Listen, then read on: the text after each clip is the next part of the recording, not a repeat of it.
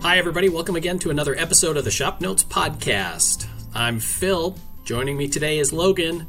And on today's episode, number 74, we're going to do a vacation potpourri of topics, including a discussion about woodworking fasteners and dovetails. Thanks for listening. This episode of the Shop Notes Podcast is brought to you by Woodsmith Magazine. Woodsmith Magazine has been the trusted source for all your woodworking information for over 40 years. From tips and techniques to furniture projects to shop projects, you'll find it all at Woodsmith Magazine. Subscribe today at woodsmith.com. All right, so it's just the two of us because John is on his fifth annual once in a lifetime trip to Florida. Yeah, he does that. Now, one of the things that I wanted to talk. So, speaking of John Doyle, um, his new affinity for screws. No, well, I want to. Oh. I want to get to that also. Okay. But okay. the big thing that I want to talk about with John is, I don't know. It's fun to see how other people approach different tasks. Mm-hmm. Some people, it's a little cringy. Yeah. But uh, John is fascinating to me when he watches or when he works because he just takes different approaches to woodworking than I do. And sometimes I, whatever. But one of the things that he does that I think is super cool is the way he uses flush trim bits is amazing okay. to me. Because I think of flush trim bits as your using them with a template, you're copying parts. Yeah. Either for a specific shape, usually something that's just not easy to produce, or you have to make multiples. So you have six of whatever, and you just need to make copies of it. Mm-hmm. And this is sort of a duh thing, but John, I see, uses flush trim bits for just routine trimming tasks in general. Okay something where I would either use a hand plane or files and rasps or an edge sander, something like that. Mm-hmm. But uh, so, case in point, we were doing a, a shop cart for the TV show, and you had done the doors on it. Mm-hmm. And when we went to hang the doors with piano hinges, which should borderline be illegal. Yes. It should be. Um, once the doors were in place, there was just a subtle misalignment. I don't know if misalignment's the right word or if they just weren't quite square, but at the bottom they were just kind of eek. And John and we were thinking like, do we cut it on the table saw and you just kind of shave it off, you know, using shims and the miter gauge or whatever. And John just kind of put a straight edge across the corners of the cabinet door on the lower edge of the door, penciled a line in, and then carpet taped a straight edge to it, took it over to the router table, and flush trimmed it right to that line. And it was like, duh. Yeah. But now, I say this full full well, and I've said it in the past. I think John Doyle's one of the smartest people we have on staff. I get that. Yeah. Because to me, I just take that to the edge sander. And right. just smoke it. Just light that puppy and smoke it. uh, but what he did with that in that instance works perfectly well right? Just as fast. Yeah. Now, I had an instance this morning that I could have done exactly the same thing. Oh, we're uh, we're filming a TV show today, working on a patio table, picnic table, um, and I had in the process of this glued up some Iroko, uh, Iroko, uh, African hardwood, right? Um, right. I could only get four quarter, not eight quarter, like I needed, so I glued some up yesterday. Um, one of my pieces, I didn't didn't bother to join them or rip them or anything. Just, I, I jointed the face, cleaned them up, and glued them together, just so I had a good flat mating surface.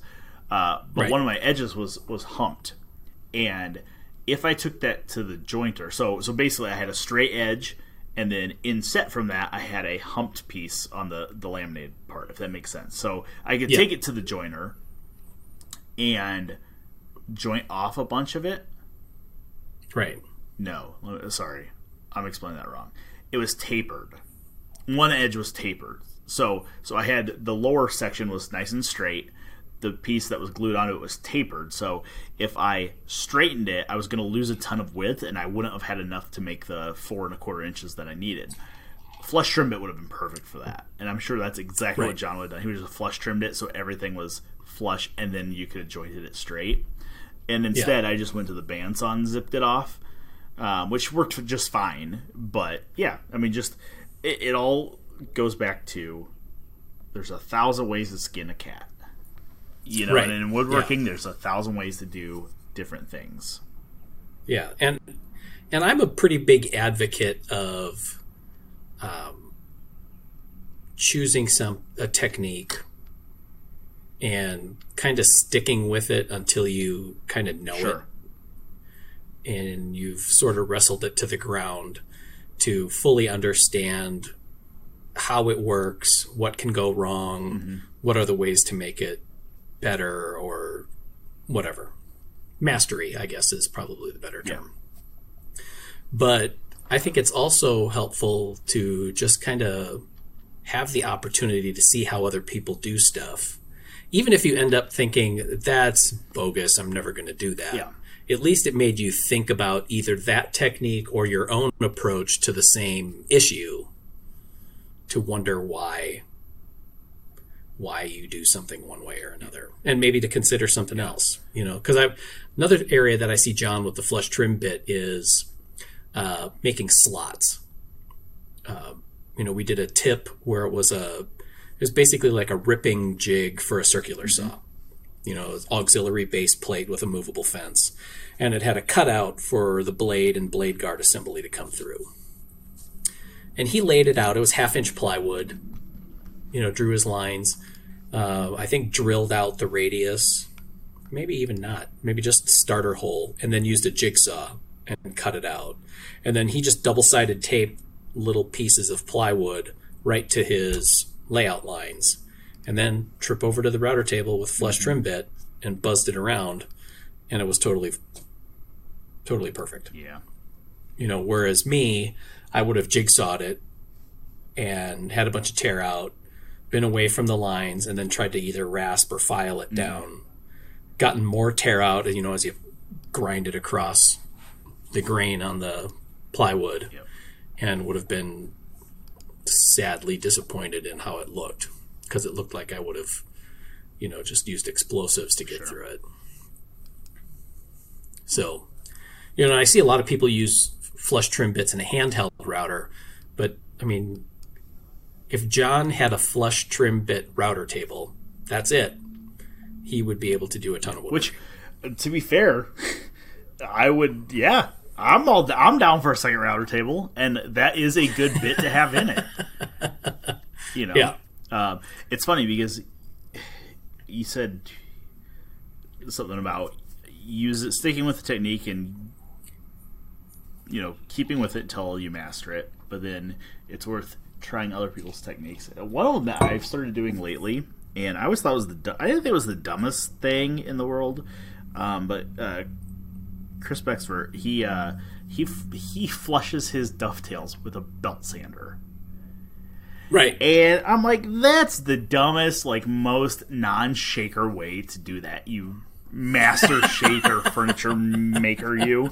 Uh, Yeah. however, my my nightstands I built a couple of months ago, I I left the dovetails fairly proud, like not quite an eighth, maybe a sixteenth proud, and I was like, oh, I'm just gonna plane them down. Got a low heel jack, no problem. Um, what I was finding is I was getting some fiber tear. What was happening is on the back side of the dovetail as I was plating across it the fibers were breaking off just that eighth or sixteenth of an inch that they were sitting above the surface, but they would also pull some fibers out. And I'm like, there's no way this belt sander is gonna work. Oh my god, it works so good. Like I'm embarrassed to admit it. So now the belt sander is my dovetail trimming tool of choice. it's just like flush done. You do have to be careful not to dig yourself a hole in your side of your wife's nightstand. Ask me how I know. Right. So, Right. Yeah. I mean, definitely keep the belt mm-hmm. sander moving. Do not. yeah, 36 grit belt is probably not what Chris suggests. So. No, probably not. But although he is a pretty core, well, I think Chris is probably one of those rare guys that starts with a pretty Yeah. coarse grit to get down there, but he's not afraid to have a pretty fine belt on there either, which is not something that I would normally Yep. think of. a linishing belt on your belt sander. right. Is that a leather Is that a leather belt? strap? Yes, it is. So, um, yeah. So anyway, it was just you know interesting to see John and the way he works, and he isn't a. And we get to talk about him here because Uh-huh. he's He can't here today, and nor can he self-deprecate his way out of this. But he is an immensely skilled Yes. woodworker, and he would never admit to that. And I really appreciate what he does. And and he's efficient Yes, he is. too. Like he cranks out stuff. Tell you what, And a high having quality, To make all just- my props today for myself. That sucked. Yeah. Well, because for people who don't know, John is kind of the there's John is like the answer to just about mm-hmm. every question. Like, who's responsible for adding items to the woodsmith.com slash store page? John. Who does the promotions for Woodsmith? John. You know, and for the TV show and a lot of our video edition stuff, he'll do a lot of the initial prep work for parts for project pieces or in between setups or you know that allows Chris and Logan and I and whoever else is on camera to kind of focus on what we need to present and he'll get the the heavy lifting out of the way. Well, and he also uh, having somebody that you can rely on, like John, helps us just move along. You know what I mean? Like the like this morning, Oh, I yeah. had to all that stuff I glued up. I had to get it all cut to size, but I didn't have time to get my second step, which is the interior slats. I didn't have time to get those all cut to size and surfaced down to the right thickness. And usually, that's where I'd be like, "Hey, John, do you mind doing that?" And he's like, "Oh yeah, no problem." Yeah. Um, so definitely helps with efficiency a lot. Yeah. So, yeah. Anyway, I just appreciate it. it because, like, one of the projects that I'm working on for uh, a YouTube video video series is my workbench project, and I've been very deliberately trying to do that myself, just because it's going to end up living at my house anyway. Um, but you're right. Seeing what, how much in between work there is to get to the steps where we're ready to film something Yep. Um, there's a lot. So, anyway, thanks to you, And John. you know he's going to listen to this tomorrow morning as he's at Disney. right. Yeah, that's just what he does. Mm-hmm. Yep. That's what he does. Yep. So, another thing that John Doyle, at least around here, is known for is for his extensive and robust use of uh, wood screws. Like detrimental use. Is that what you meant to say? When we went to move our old video studio from the building we were in, Right. trying to take cabinets down from the wall that John installed was like, hey, I got 12 screws out. Of it It has to be it. Why is it not coming off? Is it like painted to the wall? Is it Right. stuck to the wall? It's like, no, there's 12, 12 more screws. yeah. So you you run the you run the utility knife all the way around it. Yep. Nope, it's not painted. No, and it's and the walls of the studio are what is it? Yes. MDO panels, medium density overlay, so it's not drywall. So we can just screw to the wall wherever we want. However, he will still find where the studs are. And instead of just using, you know, an inch and a half screw through the back of the cabinet into the MDO, you're good to go. He has six or eight of those into the MDO, but then also manages to whip out a four and a half inch ba- box of screws and drive them into the studs, like all the way. But he has, So, I think this project we're working on right now has convinced him to switch. right, yes, because the project that we're doing is a, like Logan said, is a picnic table, um, and not just one of them dumb cross buck pile of two by fours bolted together picnic tables. This one is pretty, pretty sweet legit. looking, I think. And at the time when the plan came out, um, some of the structural pieces were joined with your standard lag screw, which I'm showing for all the people who are listening on the YouTubes. Which, you know, that's what they were. However, John, when he went to get fasteners for it, came up with these what are they? GRK mm-hmm. structural screws. Now it's going to live outside, and so we use stainless steel in spite of the extra cost. But these bad boys make lag screws. I don't know. Yeah, yeah. Essentially, outside. Because those. Are those the Spax brand? I don't remember. G. Ah, okay. I think they're the GRK brand. They have like a serrated tip on them. Right. So there's a you know like a Yeah. pocket hole screw has the like self-driving pilot hole. So it's got that little notch there. But these first I don't know, 4 or 5 rows of threads are So, like, serrated self- on the edge like you Like say. self pre drilling. Like no pre drilling necessary.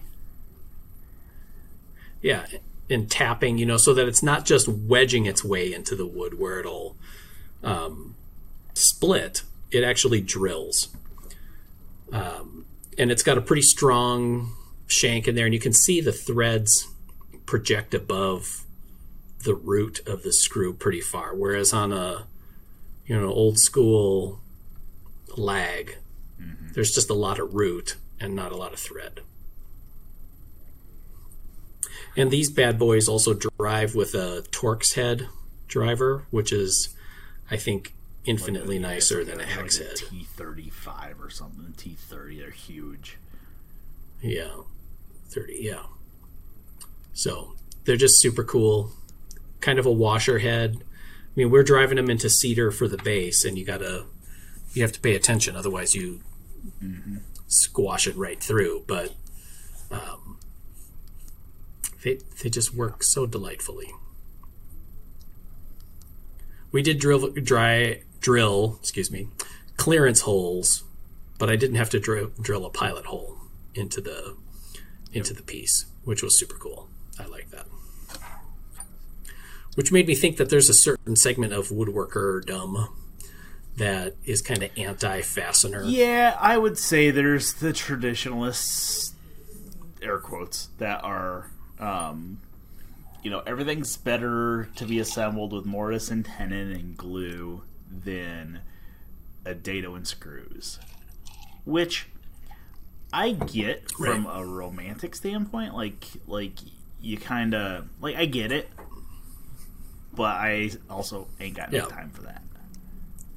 I mean, you know what I mean? Like, there's a point where just screw the damn thing.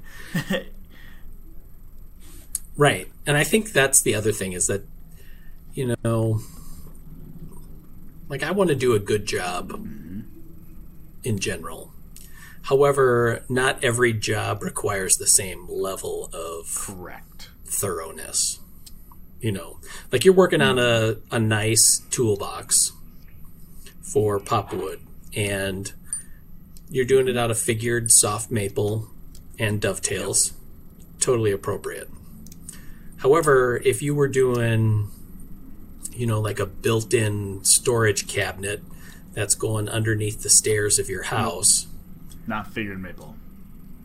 don't need no Yep. don't need no maple. dovetails, Well, and not figured case maple. in point, this soft maple was maple that I had ordered for my wife's built-ins, and I pulled it out and set it Oh, aside see, there you because go. it was figured. I'm like, I'm not going to use it for that. Like, no, that's Right. exactly and that's exactly what it would have been. painted face frame. painted face frame. So, however, there is instances like like you said it, this is um, it's supposed to i don't know i don't want to sound too floofy about it or anything but it's it's supposed to be a nicer toolbox like a i don't want to say a show show toolbox but Yeah. like it's it's a toolbox designed to to take with you and go do shows and whatever i mean you can size it for whatever you want it could never move for all Yeah. i care um Yeah. but like Exactly. But if you were going to a class for or something myself, like that. I'm going to teach something somewhere. Um, it will hold all my necessities. Uh, but there's a couple. There's going to be a couple of cleats in there that hold the um, tool tray. There's to be a tray on top. I'm screwing those cleats in. Like I'm not going to dado them in Right. and Yeah. stick them in with glue. I'm going to screw them in because, yeah. And there's a practicality of it. If I ever wanted to create a deeper tray, like if my tool set that I'm moving or I'm bringing changes, and I need to make that tray a little bit deeper, or I can um, reduce some of the height of the lower. So, like right now, I have a, a plate in there that is six inches tall to the tote or to the blade. Uh, if for some reason I change what goes in the bottom, I could lower that tray by removing four screws. So there's some Right. practicality to it. Um, so there's Yeah. always that fine dance, I guess. Yeah, exactly. Um, and I feel like a well executed. I mean, if you used like dados and screws, or just screws, and you were care careful with it. I mean, that's still a joint Yes, that's going to even you. these I'm gonna I'm going to screw these runners in with little brass screws. There will be f- three screws on each cleat, two cleats. It's it's not going to go anywhere. Yeah, Um. So, not terribly concerned. right. So, anyway, just again thinking of John Doyle and his use of screws makes me think of He like, would be just- disappointed in my three brass screws in each cleat. Right. Yeah. He would still use the three brass screws, but then add three other ones. After hours, so nobody knew he added. them. Right. Yeah. Like it's fine, but I'll just No, make I'll it a little it bit better. Yeah. Yeah. So. Anyway, speaking of dovetails, though, I've I saw you working on your dovetails for your toolbox, and I'm still in the midst of doing the, my eight drawers for my workbench, Mm-hmm. and have been enjoying the process. I don't know that because I've said on other podcasts that I usually avoid dovetails, hand cut dovetails, mostly because of how much of a PIA. Yeah, not so much that, just as like a measuring stick that other people use it in terms of Yeah. woodworking. You know, like you're not a true woodworker until you use this, or you know, like it's only if you're doing this, it's worth doing dovetails for every time. And it's like, eh, I don't think Yeah. so. Yeah. Which is funny because I've I've had the same thought. It's like I don't. I've had exactly the same thoughts where it's like, yeah, I like I get it. Dovetails are nice, but ain't nobody got time for that. Like on most Right. projects, it doesn't warrant dovetails, in my opinion. Yeah, But when you really sit down to cut them, it's like, hey, if I take my time, throw on some music, it's soothing. It's yeah, it's good Zen woodworking. right. So Yeah, what I thought was kind of interesting is you know seeing you cut yours, working on yours yesterday, mm-hmm. and you were in soft maple, which feels kind of like an oxymoron yeah, it is. because while it's softer than hard maple, it's still a pretty tight grained, solid material. It's not birch.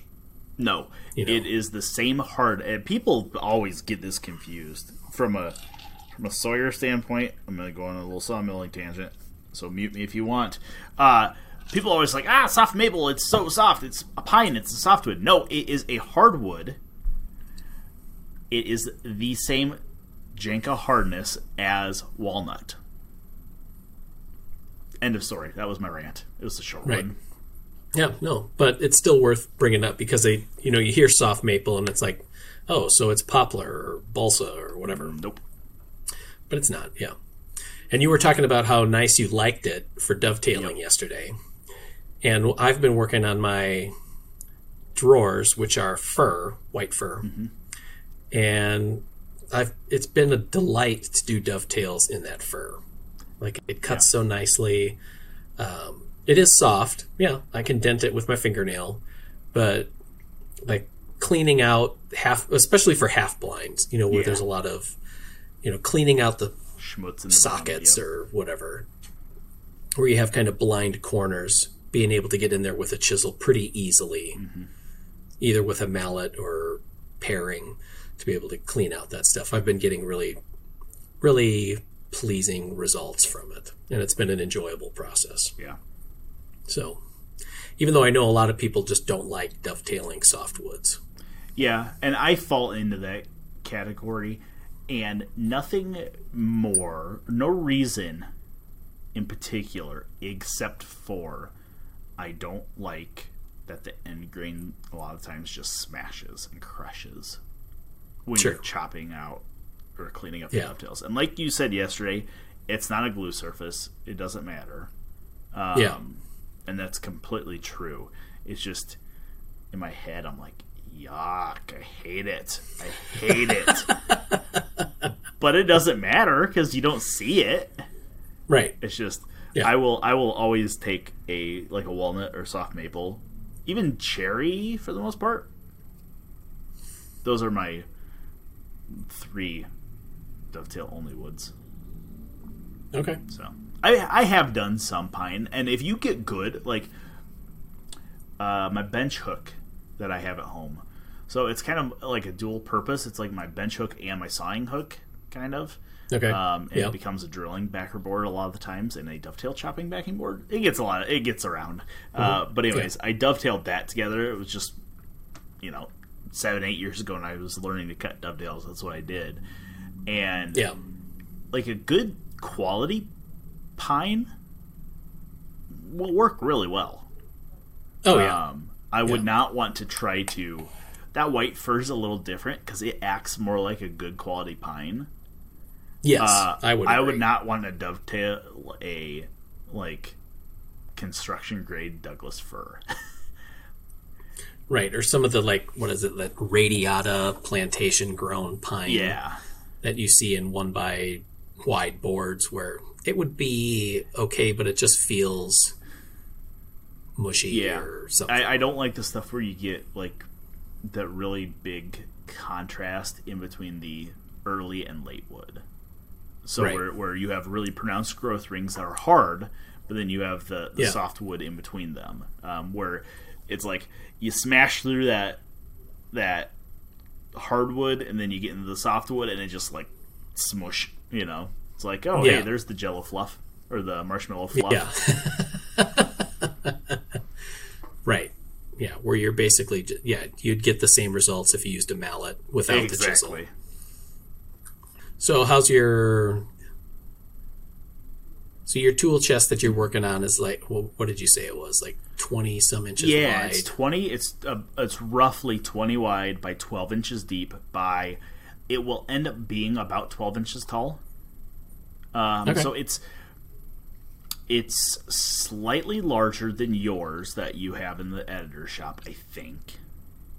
Um, it's sized to hold in the base, the, and the whole thing, and that's part of this this article that I'm working on is really sizing this for yourself, sizing this for the tools you Sure. want to store. So I started off with saying, "Hey, here are my three or four heaviest tools that I want to put in the bottom.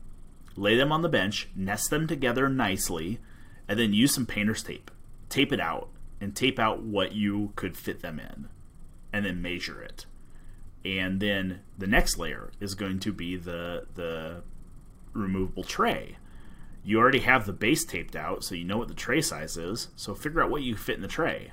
And then if you want storage Right. in the lid, you have that all laid out. Figure out what you can fit in the lid. So it's, I mean, yeah, the, uh, uh, the end goal is to end up with a, a tool chest um, or a toolbox, whatever you want to call it. Um, but a, a large portion of the journey, if I want to get philosophical with it, is figuring out what you want to store and figure out how to fit it all in there. So, um, so yeah, it's sized to fit a smoothing plane, a Um, in particular, mine the 62, the low angle plane, but a jack plane. So a jack plane, a smoothing plane. Um, also in the bottom will be my sharpening set. Okay. Um, right now is the oil stones and oil can. It might change to diamond stones. We'll see. Um, I know I can't. I I have to change. I can't stick with something, Phil. Right. Uh, and then the next layer up. And, well, and let me let me phrase this as well. I made that. I made it so that there was a little bit of buffer room around the planes. So I think it will also hold. I, I know it will also hold my carcass saw in there if I wanted. Okay. My dovetail saw and my tenon saw. Well, right. that tenon saw might, might be, be- a little iffy. Yeah. My tenon saw might be a little too long, but the carcass saw and the dovetail saw for sure will fit in there as Sure. well. In the base, uh, the tray will be chisels with a removable tray for those chisels, um, and then like layout tools. So dividers, um, marking gauges, block plane will probably be in there. Um, I think my miter plane is going to go in the base as well. Um, and the trays, as as nicely as we all try to organize and lay out the tool trays, they just get full of crap. So Yeah. that's why I'm just keeping the chisels in a case. Everything else, just throw it in. Right. Right. Yeah. I mean, that's kind of how it's going to end up working, anyways. And that's kind of how I view it. Like, I mean, obviously you want to take care to get some of your essentials in there, but you're going to change and grow as Yep. it, and the job is going to change too for whatever you're doing. So you want to make sure you fit some things in there, but it's also going to be a universal enough size that, you know, you could teach a router joinery class and put a palm router and a handful of bits and all that kind of stuff and still be well on your way with a sweet little setup. Exactly. Um, so yeah, so we know that tray is going to be kind of a catch-all, Yeah. and then in the lid is going to be a couple of the other bigger things. So unfortunately, my Knew Concepts fret saw will not fit in there. Um, so probably going to put in my blue spruce coping saw, my square. Um, I have a Japanese pull saw that's going to go disassembled in there, so the handle will come off, the blade will go in there. Um, maybe a couple of other small little odds and ends, uh, like a rasp. Um, Phil and I we talked about that. Maybe Yeah. a rasp going in there, a file, something like that. Um, but the the lid itself, I'm, I've been trying to. This is the problem. Not not really the problem, but this is the weird thing. The weird point you get to is you're designing as you build because I can see my head Yeah. what I want it to be. Um, and this is quite honestly going to be based on the David Barron toolbox. Um, he's made a, a couple of them. I've changed the sizes and the ways. I, I don't know how his innards work necessarily as far as the tray and cleats and stuff. So this is my own iteration of it. But I like how simple his box is. Um, initially, for the, the the lid of the box, I was gonna do like a contrasting wood, like a, a curly walnut or burly walnut type thing. I don't know that I want to go that route. I think I might just do the curly maple throughout. Okay. And I was gonna do like a tapered top, so the top would be kind of like a, a trapezoidal type mm, angles on it. yeah. But I think I might just make it a curly maple panel that's inset. So it will be a thicker panel. Everything's five eighths of an inch. I think I might make that panel three quarters of an inch. Have the bulk of the material to the bottom side to the inside because I'm going to be screwing some cleats and stuff to it. So we'll leave that a little thicker.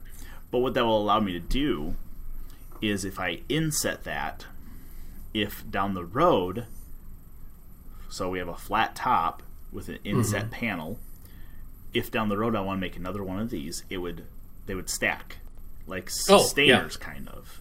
Sure. You know, like fancy curly maple Systainers, eat Mm-hmm. a hard out festool. Right. Um, but I was just thinking, like, oh, hey, if I had these like sitting on, um, you know, the bench, I could stack them, because Yeah. the bottom's going to have a couple of little runners on it. It's like, oh, I could just they would almost snap together. Not, I mean, not snap together, obviously, but they would nest Right. together really nicely. Register so on They would yeah. register.